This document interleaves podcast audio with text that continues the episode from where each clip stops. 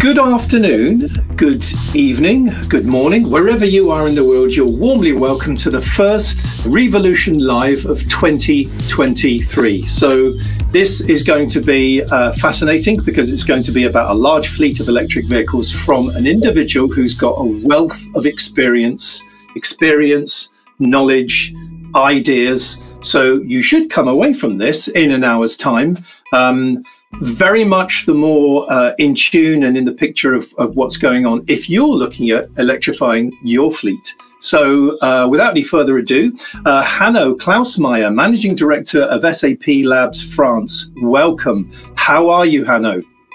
Yeah, thank you, Roger. Thank you for having me here. I'm I'm fine. I'm uh, happy to uh, spend here an hour together with you. And yes, I'm the managing director of SAP Labs France. We are a subsidiary of SAP, the German software group, and we are doing here engineering stuff, software support, research and development uh, for the group.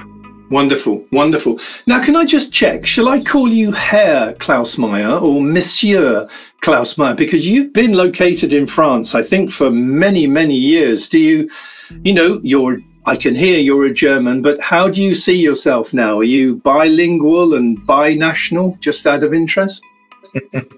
It's it's a very good question. Well, you can of course call me Hanno. That that that that's good enough. So I'll do that. Yeah. But but you can uh, call me also Herr Klausmeier or Monsieur Klausmeier. In fact, uh, I have uh, the two nationalities. I'm German, but I'm also French. Uh, so I'm spent here 16 years in France, even more if I count my studying time here. So. Uh, um, yeah, I, I believe I'm an international citizen, European citizen, but of course I feel German, but also French to a certain degree. I've spent so much time in this country. I like this country. So both is correct. Wonderful. Wonderful. Well, you know, um, you, you just sort of said it there. Your, your three things, French, German and European. Uh, I'm British. I used to be European, but somebody seemingly took that away from me. But that's another story. We won't get into it.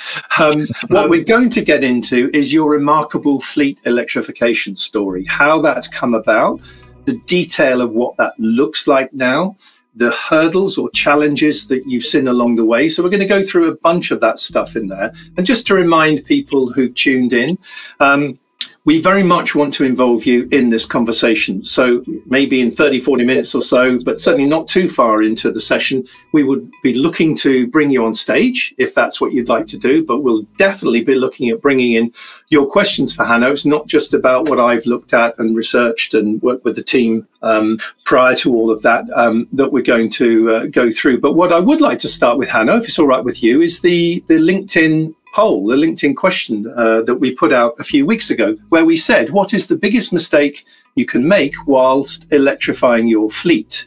We wanted to hear what people's opinions were. Uh, got lots of answers on that.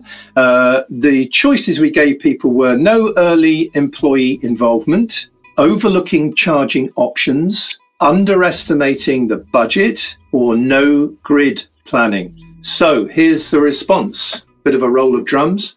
Um, the top answer was uh, the biggest mistake people believed that you could make was uh, no grid planning, so not having access to that power. Uh, second, most important, was overlooking the charging options. And then we had no early employee involvement, employee engagement. That was a fifth, just over 20% of the answers, then budget actually um, came last. So um, that's interesting. Are you surprised by any of that, Hanno, or is that kind of reflects your experience?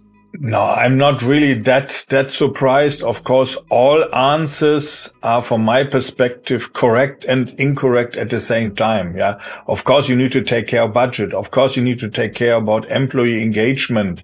You need to take care about charging infrastructure limitations and so on. That is no question at all. But if, if you would ask me, okay, what was really the most important thing? Is you need to have leadership. You need to really push it through. So you need to have the clear will because I can tell you we faced hundreds, thousands of obstacles in our way, which of course we were doubting ourselves when we moved ahead with some things. When we pushed the electric cars, we were we were really because there so many uh, people against us so uh, then but yes we pushed it through it's neat at the end of the day for me, the most important thing, you need to have a clear will and leadership to make it really done. That is really the main point. You can uh, overcome budget obstacles. You can overcome charging obstacles. You can overcome employee obstacles. I've seen it all. We had all those problems you had. We had, we had them all. So, but at the end of the day, you need to have the willingness to overcome it.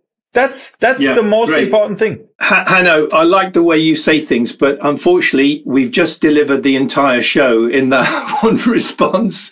We've told everybody everything. Not really, because we are going to get into the detail. But yeah, I think you're right. Without the vision and the leadership, this goes kind of nowhere.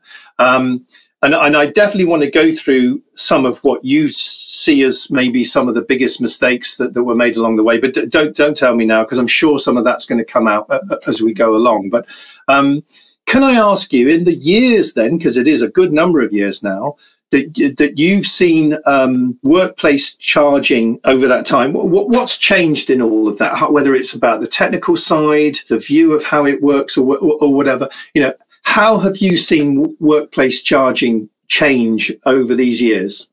Well, um, yes, I've seen a, lot of changes. Um, for instance, when we started, uh, we had practically no high performance chargers. Yeah. The fastest chargers at that time, we started at 2014, 2015, where at that time the superchargers from Tesla, uh, they delivered at that time, I believe was about 120 kilowatt or something like that.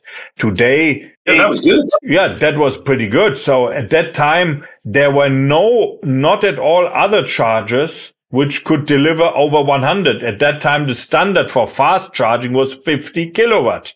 And even to mm. find those type of charger was not that easy. Yeah. Now, coming to your question regarding the workplace, we started with seven kilowatt single phase and one 22 kilowatt three phase charger at that time. Yeah. Uh, in our days, this would be rather very poor. So now we have only 22 three phase chargers and six DC chargers. Yeah. Which are going from 25 and even up to 150 kilowatt. Yeah. So from that perspective, now you have more faster. So all has become better. Now it's controlled via the internet. When we started, well, we didn't even think about to monitor charging sessions. We didn't think about this. Uh, we had no idea, yeah, about the plugs, etc. At that time, we also still have the CHAdeMO standard. Now the CHAdeMO standard more or less disappeared.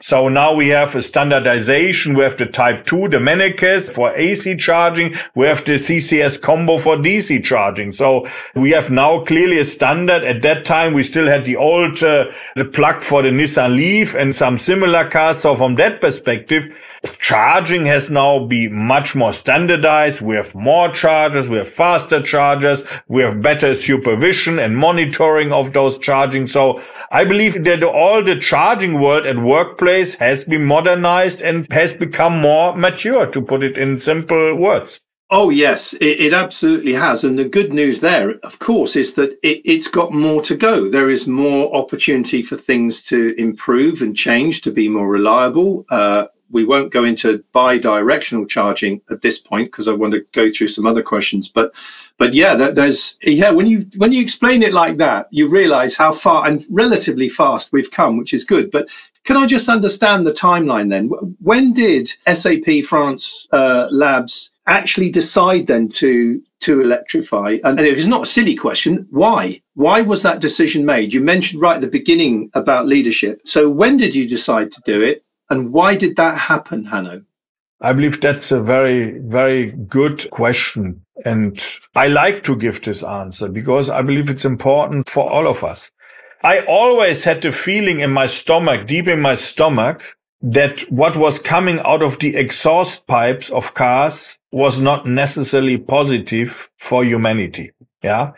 Even today, when I go into my own garage and I have at home three electric vehicles, I have the tendency, the instinct to go out of the garage as soon as possible because we still have this uh, we are afraid of mono uh, of, of these uh, of uh, intoxication by gases. All Gas. this uh, completely stupid. There is no danger with electric. There are no gases. So I always had this impression. So what happened?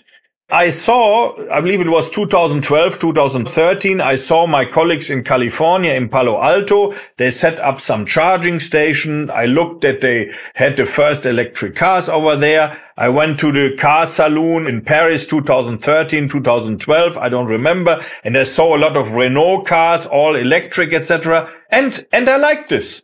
And then suddenly I saw the opportunity. I got hold of a small budget and I said, let's do it here at SAP Labs 2014. Let's do a kind of test balloon, just test it. But at that time, 2014, when I decided that, I was afraid because I didn't know very much about that world, the electric car world. Yeah. So I had the impression it could be the right thing to go. So then we had 2015 and 2015 was for me a very important year because two things happened in 2015. We got our first chargers.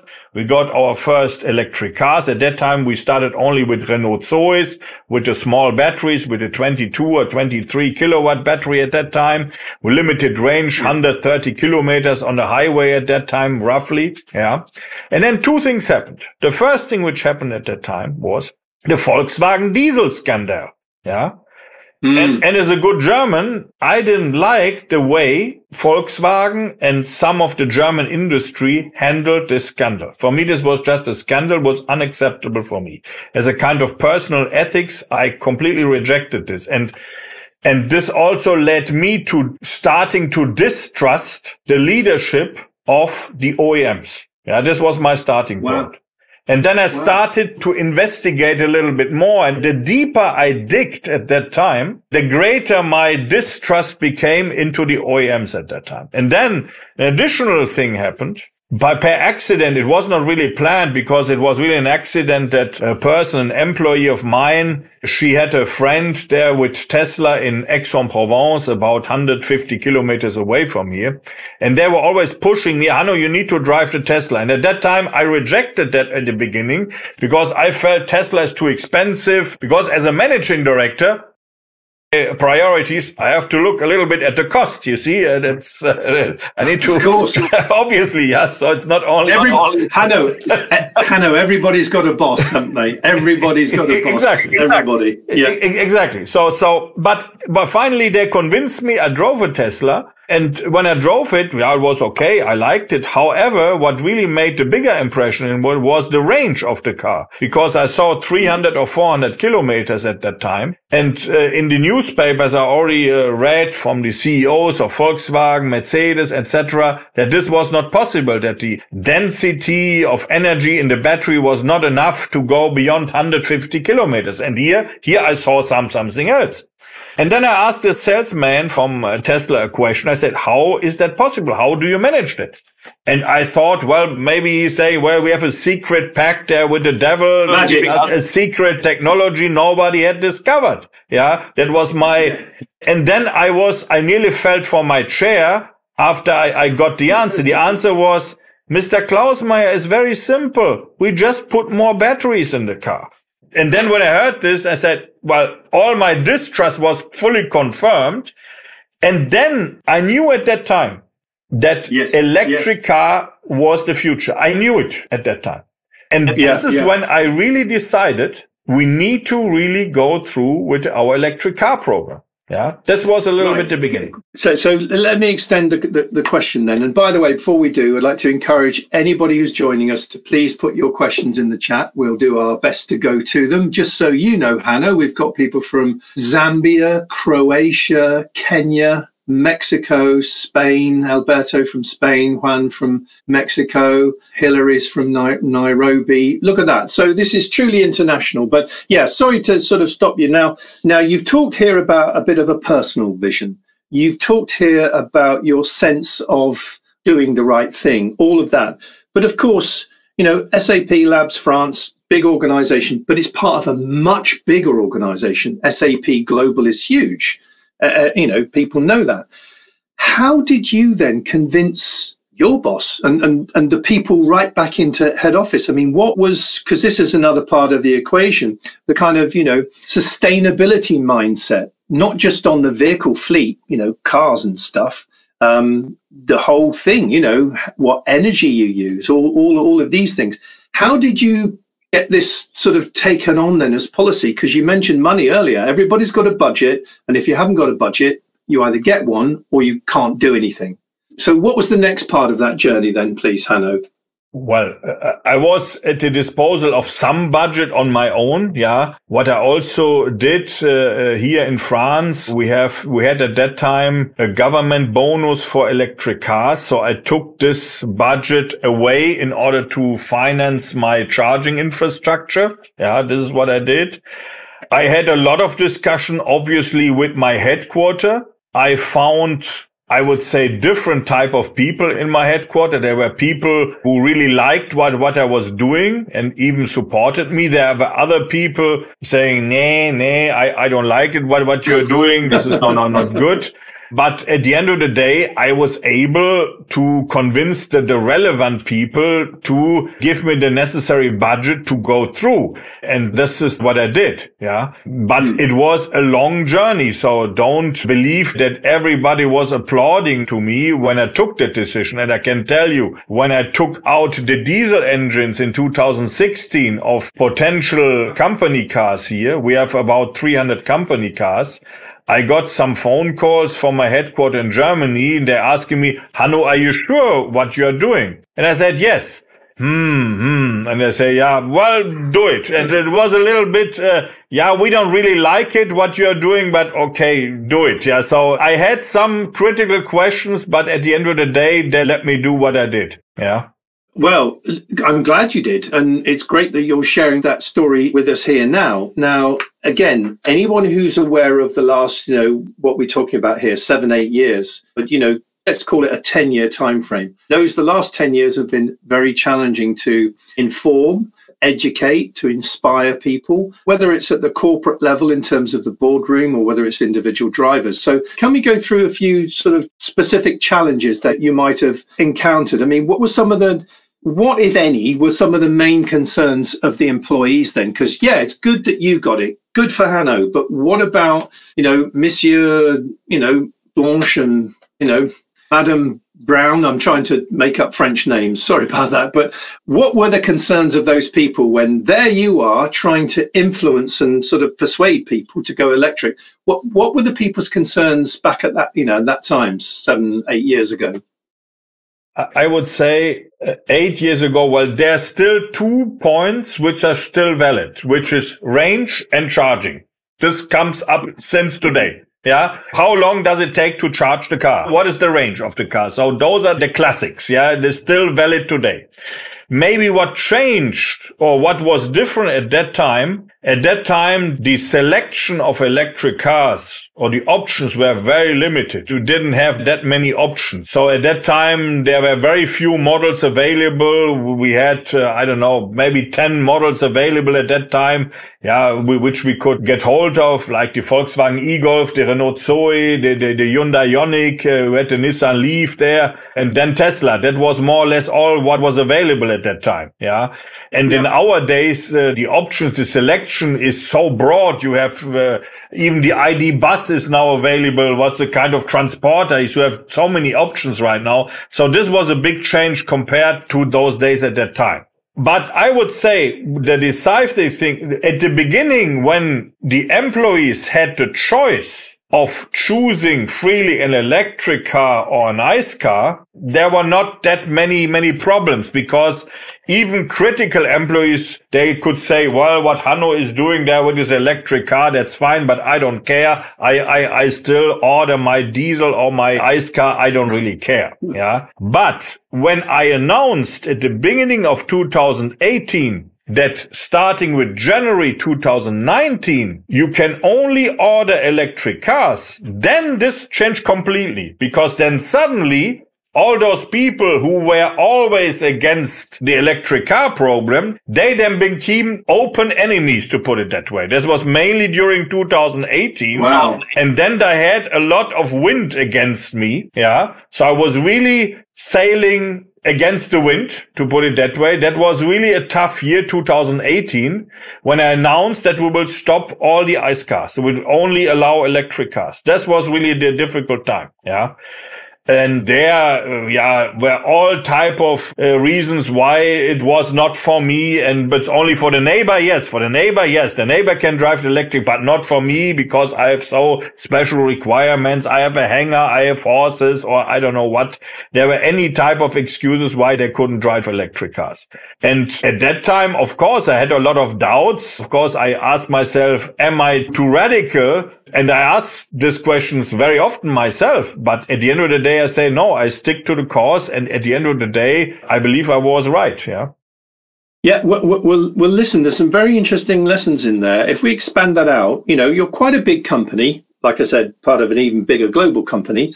But when you said in 2019 to people, you can't order uh, petrol diesel vehicles anymore, yeah, I can imagine. I can imagine how for some people would have reacted. But that's exactly what now governments are saying to the automakers and therefore the public. So how do you think that's going to go, uh, Hanno, once we get to 2030, 2035? You know, it's a very complex thing. So I don't want to get, we can't get into all of the detail. But if you were now talking to me and I'm the German chancellor or the French president or, or whoever, eh, eh, can you give me some advice about how to manage this, this transition then in what you've just said? I would say the first thing is that Mr. Scholz or Mr. Macron, you should be convinced yourself. It's starting with that. With that. Yeah. Start driving yourself an electric car. Start with that. Yeah. Just feel the, the difference. Start with that. It starts with the person himself. Yeah. Because right now I know Scholz is not driving an electric car. Macron, I believe, is also not driving an electric car, according to my knowledge. I may be wrong. Yeah. But this is the fir- first thing. Yeah. And then the second thing is, is that if we really, we are serious about climate change, if we are serious about stop pollution, there's no other way than to electrify the full transport. Yeah. There's no other way. Yeah. So not, it, we should not only come from the personal feeling that electric car is nicer to drive. There's no vibration. It's quieter, etc. Better acceleration, etc., etc. But there's also the part that you can just by analyzing the problem, there is no other solution than electrifying the traffic. No other solution. Yeah. Right. We can turn right. it around. We can go for methane cars or I don't know, hydrogen cars and this car. No, it's not a solution. There's no other way. An electric car is so, so efficient. Yeah. And this has to be the key of the politics of not only the German or French, of all the governments in Europe and even beyond. Uh, because mm. only when we drive electrification, we will gain the efficiencies. Yeah. We need in the transformation of our economies. Only then this is possible. Mm. Yeah. So we need to convince the chancellor or the president by personally, but also by rational arguments why there's no other option. Well, I, I, agree with you. I happen to have asked a few people in my own government about this because I would have thought people would, certainly the prime minister would drive a Jaguar I-Pace. The, the always the story I get back is, well, these vehicles have to be specially protected they have to be given all sorts of security, etc. And, and my answer to that would be, I mean, it's an easy answer, maybe, but okay, if that's a challenge, get on with it. You know, a lot of the cars that the, the presidents will drive don't drive 200 miles or 300 miles anyway. You know, they're going from one palace or office to another in the same city. So even if you put a lot of weight onto that vehicle with armored protection and all the rest of it, you're not going to, you know, it's still going to have plenty of range, for goodness sake. So I think it's a bad excuse uh, and I think it needs to stop. Hanno, I think you're dead right. Until the public start to see some of our political elites and leaders setting the example, why should they change? And I think it will cause a lot of problems if they don't change. So, yeah, well said, my friend. Um, coming back to a bit more kind of straightforward things. Going back to that journey, then we talked earlier. You talked earlier about the different levels of charging and what it was at the beginning, etc. But can we just go through that setting up the charging infrastructure challenge? How do you, how did you go about it? You know, what charge point operators, what equipment do you use? How do you connect to the grid? How do you know what available power you've got? How do you make sure you don't? I mean, SAP runs a lot of data stuff and, you know, I imagine uses a lot of power, a lot of energy. How did you make sure you didn't bring down the company's, you know, um, computer systems? Yeah, it's a good question. Well, at the beginning, when we got our first charging station, we just got three charging stations. We never asked ourselves that question. And to be quite honest, if you just install two, three, maybe four charging stations, AC chargers, it doesn't really, really matter. Yeah. So the grid is strong enough. Then of course, we came to the point when I don't know who told me that you take care of the grid, etc. And then I looked what we contracted with EDF, Électricité de France. And then I made a quick calculation with all the chargers we had and with the grid capacity we got. And I said, Ula, this could be a little bit uh, tricky. So then for the first time I realized, well, maybe I should take a closer look at the grid and capacity. Right. So the first thing we did very simple we called up EDF and asked for an increase of capacity. So that, that was the first thing we did, which at that time was granted. However, a couple of months, we came to the same situation. We added more charges and we found the same problem. Then EDF said to us, well, uh-uh, Mr. Klausmeier, here's the limit. We can, will not give you more. Hmm. Then we were thinking, what, what could we do?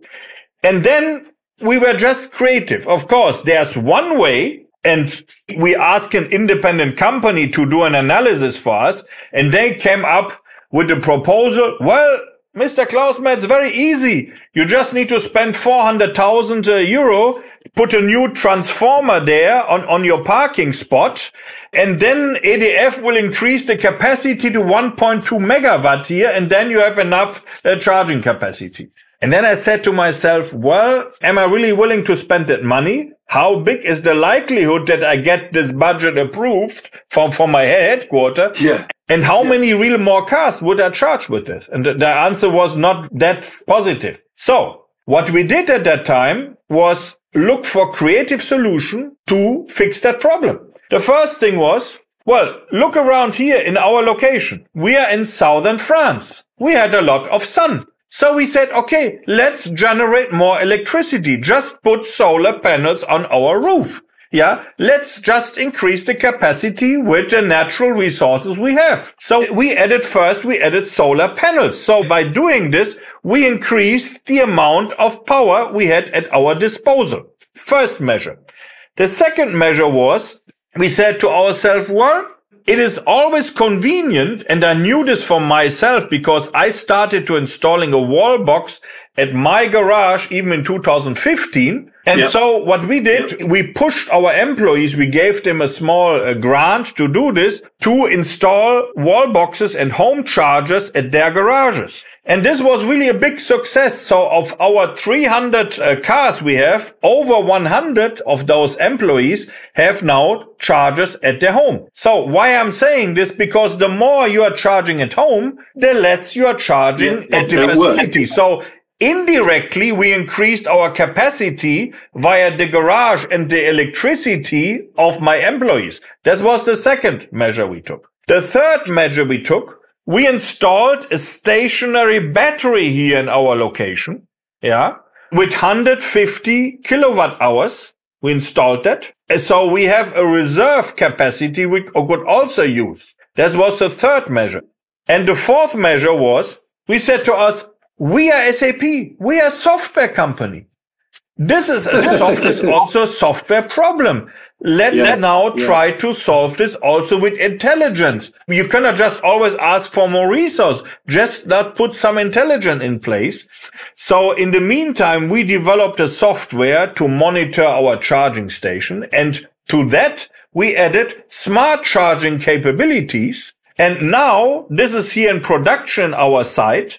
And this software now dynamically increases or decreases the charging if there might not be sufficient power available for charging. So by applying all those four measures, we solve the problem. Yeah. So the message I would like to give here, you do not always spend more and more on more resources or, or bigger grid power or transformers, etc. Sometimes you just need to think out of the box and coming with creative ideas to solve the problem. Hanno, thank you. That is such an interesting answer. That that's creating your own energy ecosystem and as you said, applying the principles of smart technology, good software. And um, yeah, I, I, I love the fact that you kind of didn't just think, okay, this is the one solution. It's going to cost a lot of money. We can't do it. You know, what, what, what's that phrase? H- how do I say in French, think outside the box? How do I say that in French? Dizzy uh, how do I say it? Yeah, or in German, how do you say think outside the box in German? Good, good question. I, I like the English oh, word so much. So. Don't worry then. Don't worry. We'll stay in English. Il faut être créatif là. Il faut, faut avoir des, des idées là. Voilà, c'est ça qu'il faut. Yeah. okay, Dankeschön. We won't make this look. I can speak a little bit of French, a bit of German, but we won't go there because I don't want to confuse people. We have got questions coming in though, Hanno. So let's go and look at some of those. Sure. Uh, Mira Verbich has asked, what resources or steps did you take to educate yourself on the process of electrifying a fleet? And do you have any advice for others just starting out on their journey? You've been sharing some of that in fairness, uh, Mira. Anything you want to add to, to that? Uh, I hope I've got that right. Mira, Mira, Mira. Uh, do do you want me to answer? Uh, uh yeah, yes, please. Yeah, yeah. yeah. yeah. I mean, you have been answering. It's it's, it's also a very very very good question. You have to see, especially in SAP, you have to see that most of the SAP employees are normally relative intelligent people. They all have studies. Uh, uh, three years or five years, some have even PhDs, etc. They're normally intelligent people, so you cannot just go in there and just say, "Hey, Mr. Miller, you need to change, etc." Because they are asking you questions of battery, about technology. So what I did, I invested a lot of time even reading scientific papers about a lot of things about batteries, cars, etc. So I went way beyond just the normal newspaper level, etc. I went way beyond that. I even ordered books, etc. in order to try to really understand this technology and to really understand this industry. Why did I do this? Because I knew that I was going to have questions, critical questions about battery electric vehicles. But I believe I was always able to answer them like a lithium problem or a cobalt problem. Yeah. Small black children working in uh, mines there in Congo, etc. So of course I had right. those questions, but I was able to come up with reasonable answers. Of course I asked those questions myself. Yeah. Do we have enough raw materials? Yeah. What is the supply chain of electric electric vehicles? Of course I asked those questions, but believe me, I really even studied scientific literature in order to come up with reasonable answers. Yeah. So at the end of the day, you need to go through all materials in order, but of course, in our days, the good news is now you have a lot of compressed, uh, let's say, information already available. You have a lot of uh, articles written about this. If somebody wants to really know more, uh, I'm maybe off the record. I can give him some hints and links to uh, relevant articles and books, etc. No, you're being very generous, uh, uh, Hanno, and that's that's to your credit. Thank, thank you. And I can hear in your answers why you've been making a success of this because you are thinking outside of the box. You are listening to other people. You do have a plan, but above all of that, what comes across so powerfully in your you know answers and, and everything is your passion for this you believe in it. It's not, it's not, you're not doing it as a kind of business strategy thing. Well, you are, but you're doing it because you believe in it, you believe in it with, with a passion, which I have so much respect for. So, so that's good. A question that I've been trying to get Alberto from Spain up on stage, but I can't for some reason. It's one that I was thinking of when you were answering um, about the switch to home charging uh, from some of the people to, to manage that demand uh, in the location. So, Alberto, uh, we are definitely of the same mind. We both have the same thought. So, might be a connection problem there. I'll ask Alberto's question on his behalf. Um, the charging at home for employees was it paid for in part or all by SAP? So yes, you help people install a wall box, but did they get some discounted charging at home or, or you know, would the, because I'm thinking the incentive would be, well, why am I going to charge at home if I can charge at work and it doesn't cost me any money? Yes. And how, yes, how did that work? Yes, we had exactly those questions and, and, uh, exactly, we had exactly that question. What we did, yeah, yeah. we said, okay, we give a one-time subsidy of 700 euro. Then the French government uh, gives you some tax incentives. So roughly as a rule of thumb, you can get about a thousand euro back and then our condition was that the employee needs to organize a charging station at, in his garage, which is supervisable by our software. Yeah. So then we can control how much he is consuming and we are directly paying via our expenses system. We are directly paying his expenses directly. We are paying his, his charge. Yeah. So to, to make it simple, yes, we gave a subsidy. Yeah, to make it more attractive for the employees to install a, a, a wall box at his garage. And second, yes, we are paying the electricity for the charge. Yes. Yes. Well, good. Uh, well, look, it, it, very much was in my mind the moment you said that, and, and clearly Alberto as well. Um, so I'm, I'm, glad he asked the question because, yeah, that's. I think a lot of people were thinking that as you, you, you were explaining. Thank you. That's really good advice, and, and I'm, I can understand how it worked. Um, now, you mentioned something earlier there, which was almost like matter of fact, but but you know, like you didn't make a big thing of it, but but it is a big thing, isn't it? Um, this charging, how do you call it? Charging management software, I suppose you'd call it, um, that you put together. Uh, how did? Okay, you're a software company. I know. I know you had now to do these things, pretty sophisticated things. But can you tell us a bit about that charging management software then? Yeah, it's a CPMS charge point management system, which in fact, uh, originally we didn't want to develop that. It was really an accident, I would say originally, well, to, to be quite honest, at the beginning, I, I wasn't even aware that you can supervise or monitor charging sessions. I had no idea when we got our first charging stations here. And, and uh, this was, for instance, one mistake I committed when we installed our first charging stations. We did not connect them to uh, the internet.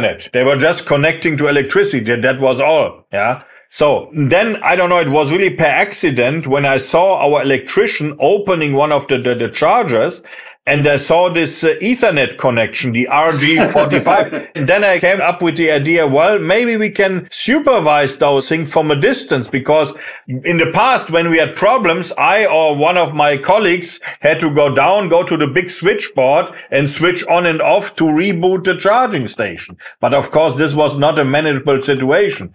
And then I was looking for software to monitor our charging station. And I even found something. But to be quite honest, I was pretty disappointed with the performance of that company. And then per accident, a couple of employees, they came together and they offered me to develop something on their own. I said, okay, do it. Yeah. And this was the beginning of our own solution. Yeah. To monitor these charging stations and then over time, this grew and grew. So we connected it to our expense system. We connected it to analytics. We connected it to other energy management systems, etc. So we, we connected smart charging and over time, this was growing and growing. And then at the same time, uh, other people, partners, customers came. They saw this and they say, well, can we, can we buy this? Can we have that too? But originally it was not designed to be a product uh, we are going to sell. Not at all. It was just for our own purposes. Well, I can understand why people are interested in it because you mentioned it several times. The whole thing of being smart with the technology, managing the electricity and the energy in a way in which you don't necessarily have to upgrade facilities because that does cost, as you explained, a lot of money.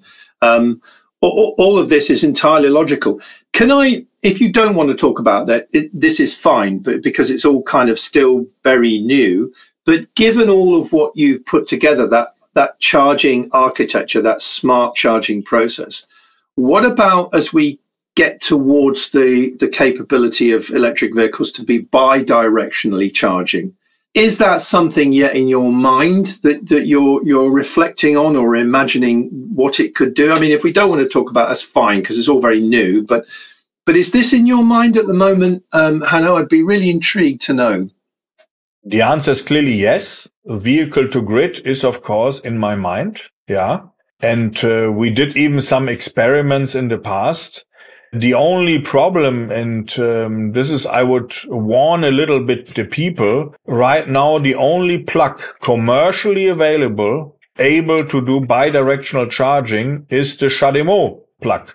Yeah. It's the Japanese yeah. one. And the Japanese uh, CHAdeMO is practically disappearing in Europe. So right now we have only type 2 Mennekes and CCS combo. And right now those standards are not bidirectional. I know there are prototypes available.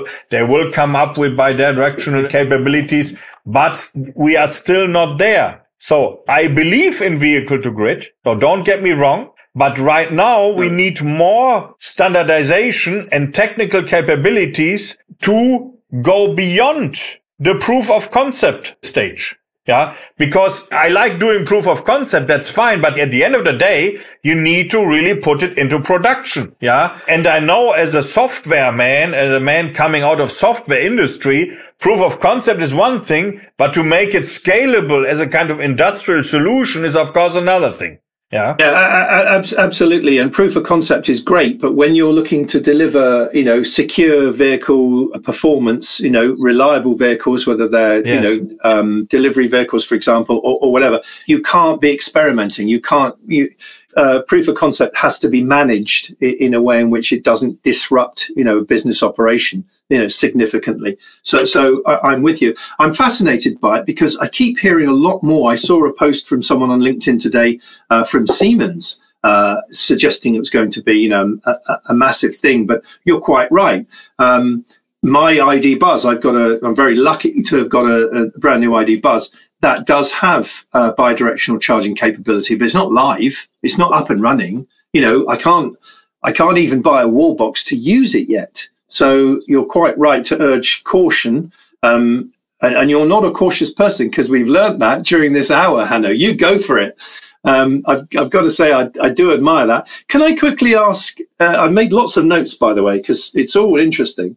You, you, mentioned you got over 300 vehicles. Can I just get a little sense of what what they are, if, if that's okay to share? You know, what proportion of this make or that mod, that company or whatever? Can, can I get an idea of what that 300 is made up of?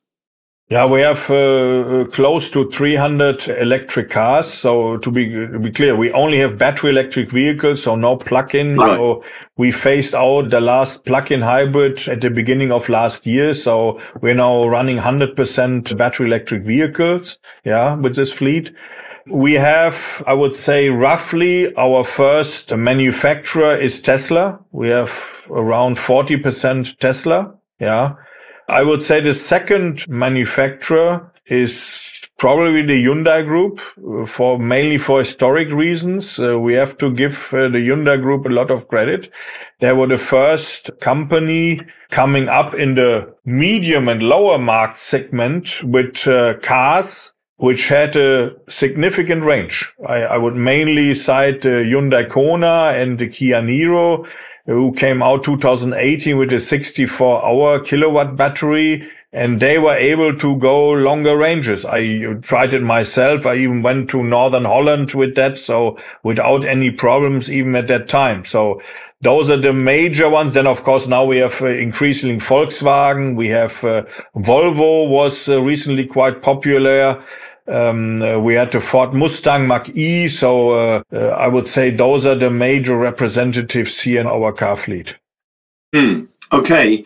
Now, you did briefly mention Volkswagen there, but I'm intrigued by something. Given, you know, yes, this has been over time. You've been very detailed in your uh, explanation uh, of all of this, but there you are, a German living in France. We talked about that earlier. You're, you're kind of, you're, you're both, both of these people the culture and, and the auto industry in both those countries, Germany and France, is massive, incredibly significant to the countries, hugely important to the European economy. And if we saw SAP Labs France replicated all over Europe in fleets, and people were, you know, had 50% of them as Tesla, and then they're talking about the Koreans, and we haven't even talked about the Chinese yet. Mm. What, if there is a message you have um, to the German automakers or the French automakers, can I ask you, do, I mean, do you have a message for them, Hanno? Yes, yes. My message is very, is very clear. Change as fast as you can to electric vehicles. That, that, that's my message. Yeah. So why I'm saying this, I don't like very much. There are still some CEOs of major OEMs in Germany and in France who are putting doubts on electric vehicles. Yeah, I will not blame anybody now, but I believe you know exactly okay. who, yeah. who, who, I know who you're talking about. Yeah, and I don't believe that you can stop technical progress just running to your government and asking them, yeah, stop the Chinese, put more duties on it, etc. I personally believe you are getting stronger if you expose yourself to the best in the world. Yeah. Why is the British Premier League so good? Because you're having the best, best players over there. That, that, that's the reason. Yeah. So, Thank so you. we have to admit that. Yeah. So, and I would also like to tell a story of the seventies from Germany. Go to the nineties, seventies in Germany. What happened at that time? At that time, a lot of Europeans, they were afraid of the Japanese cars at that time. And even I remember my father as he said, no, I will not buy a Japanese car. I'm German. I will only buy a Volkswagen car. Yeah. And I yeah. remember at that time, the Italian and French government, they listened to their OEMs and they limited the amount of Japanese cars to five or 7,000 a year or something like that. My question is, did this really help them? But at that time, I remember that at that time, Germany had the Chancellor Schmidt, and he said, well, yep. uh, the, uh, the German OEMs, they should also face competition. And Germany did not impose, let's say, additional uh, duties on Japanese cars. And I believe they took the right decision. If you want to get better, you should measure yourself constantly with the best. And uh, just by protecting always, this will not help in the longer run. Sooner or later, you are exposed. Anyway, you are also an exporting company. Uh, so you cannot just look at your home market, France and Germany, because you want to export to Africa. You want to export to Latin America. You want to export to Asia. You cannot just hide behind your home market and think this is sufficient. It is not sufficient. If you really want to scale up, you want to have large economies of scale, you need to attack the world market and not just look at your home turf. It's no longer sufficient. That would be mm. the message. Hanno, I like you a lot because do you know what? You say what you think and you don't dress it up. And I think the world's business leaders are respected much more when they talk like you've just been talking by the employees, by the customers, and hopefully, yes, by the politicians. Because uh, unless you acknowledge the reality, then uh, it, well, you can do something about it. But until you've acknowledged it, there's there's nothing you can do about it. So so thank you for being very very specific in in in in, in what you say, and I, I I I happen to agree with you. But listen, we're coming up on towards the end of the hour. We've had lots of people from all over the world. You've been so detailed and comprehensive in your answers. I can see why we haven't needed to have any questions because we, we're going through all of this in detail, but can you kindly give us, I don't know, three or four, five minutes wrap up, if you like, of if I'm now watching this as, as a fleet manager or a company director on the board of a small or a large company, um, give give me a few minutes of wisdom and, and advice, please, Hanno. Yeah, um, it's of course difficult. I when when you do something like that, I never said it earlier. You should show leadership, and you should not go back when you saw the first obstacles. There will always be obstacles. Mm. That's the first thing. Of course, as a business leader, you need to balance vision and also costs. Of course, I was looking at the costs. Yeah. And let me uh, tell a couple of costs. Right now, when we are, we, we are doing leasing of com- company cars here, others are buying them. Right now, an electric car does not cost me more from a TCO, total cost of ownership perspective, more than an ICE car. However, at the beginning, it did cost me more. Yeah. In the beginning, it did cost me more. So everybody who's taking such a decision should be prepared that at the beginning you have some startup costs. Yeah. Which are maybe superior to just a normal ICE scenario. Yeah. You need to set up maybe electrical infrastructure. We had to invest in a new uh, electrical switchboard here, for instance, our company, because the old one was completely outdated. We needed to yeah. modernize this. We needed to install all the chargers here. We have now over 50, nearly 60 uh, uh, charge point here at our main location here. We had to put chargers in our satellite locations, etc. So of course, this had a cost. Yeah. So but right now, if it comes to running costs, yeah, we are even less expensive than ICE cars. Of course, and again, you need to balance the things. Yeah. You need to have the vision to push it through. You may not just copy 100% what we did. So we put a lot of I would say bells and whistles here in our locations, like uh, fast charging. We had, we had 150 uh, kilowatt supercharger. We have 120 kilowatt supercharger. Not everybody may or should do this. Maybe just the AC charging would be sufficient. They are much cheaper and practically every company uh, which a reasonable budget can afford uh, i don't know a 22 kilowatt three-phasic charger. That is ridiculous. Uh, it's the costs yeah. are really uh, ah, i wouldn't say neglectable but they are really manageable. Yeah? So sure. i would say to everybody do it show vision show that you believe in it. But of course i do understand everybody who looks also in a reasonable way to the costs yeah, there should be a balance. So I cannot ask for a company who has liquidity problems to spend uh, huge investments in, let's say, super fast charging. That this is, of course, I wouldn't do either. I understand this. Yeah. Yeah. Yeah. Uh, um, look, uh, by the way, Jason, uh, one of our viewers, has said there's still grant funding for workplace and home charges in most EU countries. So again, looking at getting support in all of that is important. But but listen, we're, we're coming up on time. Can I just say, Hanno, it, it is genuinely a, a, refreshing experience to hear a senior um, person as yourself in a very well respected company um, talk openly in the way that you have, and to give the sound advice that you've given. Um, is very, very generous of you, um, and very, I'm sure, very helpful to people. Um, cost, of course, is always um, yes a fundamental. People have to, you know, pay the wages, pay the bill, make money, stay in profit, all of the obvious stuff. But I think without that vision to begin with, where you then enable a landscape where you, you can afford to do these things, and as you just said, scale it up. Don't go for the, all the bells and whistles to begin with. Maybe you want to. If you can, do it. But if you can't, you know, do it plain vanilla and then start making it tutti frutti. If I can, if I can yeah. put it like yeah. that.